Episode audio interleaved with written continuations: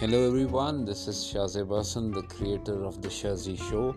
This podcast will be all about the general prospect of life, the way we deal with our life in daily on daily basis, the way we see things on daily basis, how we interact with different people, how we can learn from different people, and what we should do to avoid failures, and if we go through failures, how and what we can learn from failures how failures are very good teacher how they can be good more than success how they can teach you more than success. So don't take these negative things on your heart.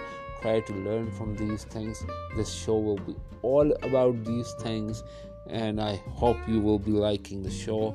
So please give a thumbs up and subscribe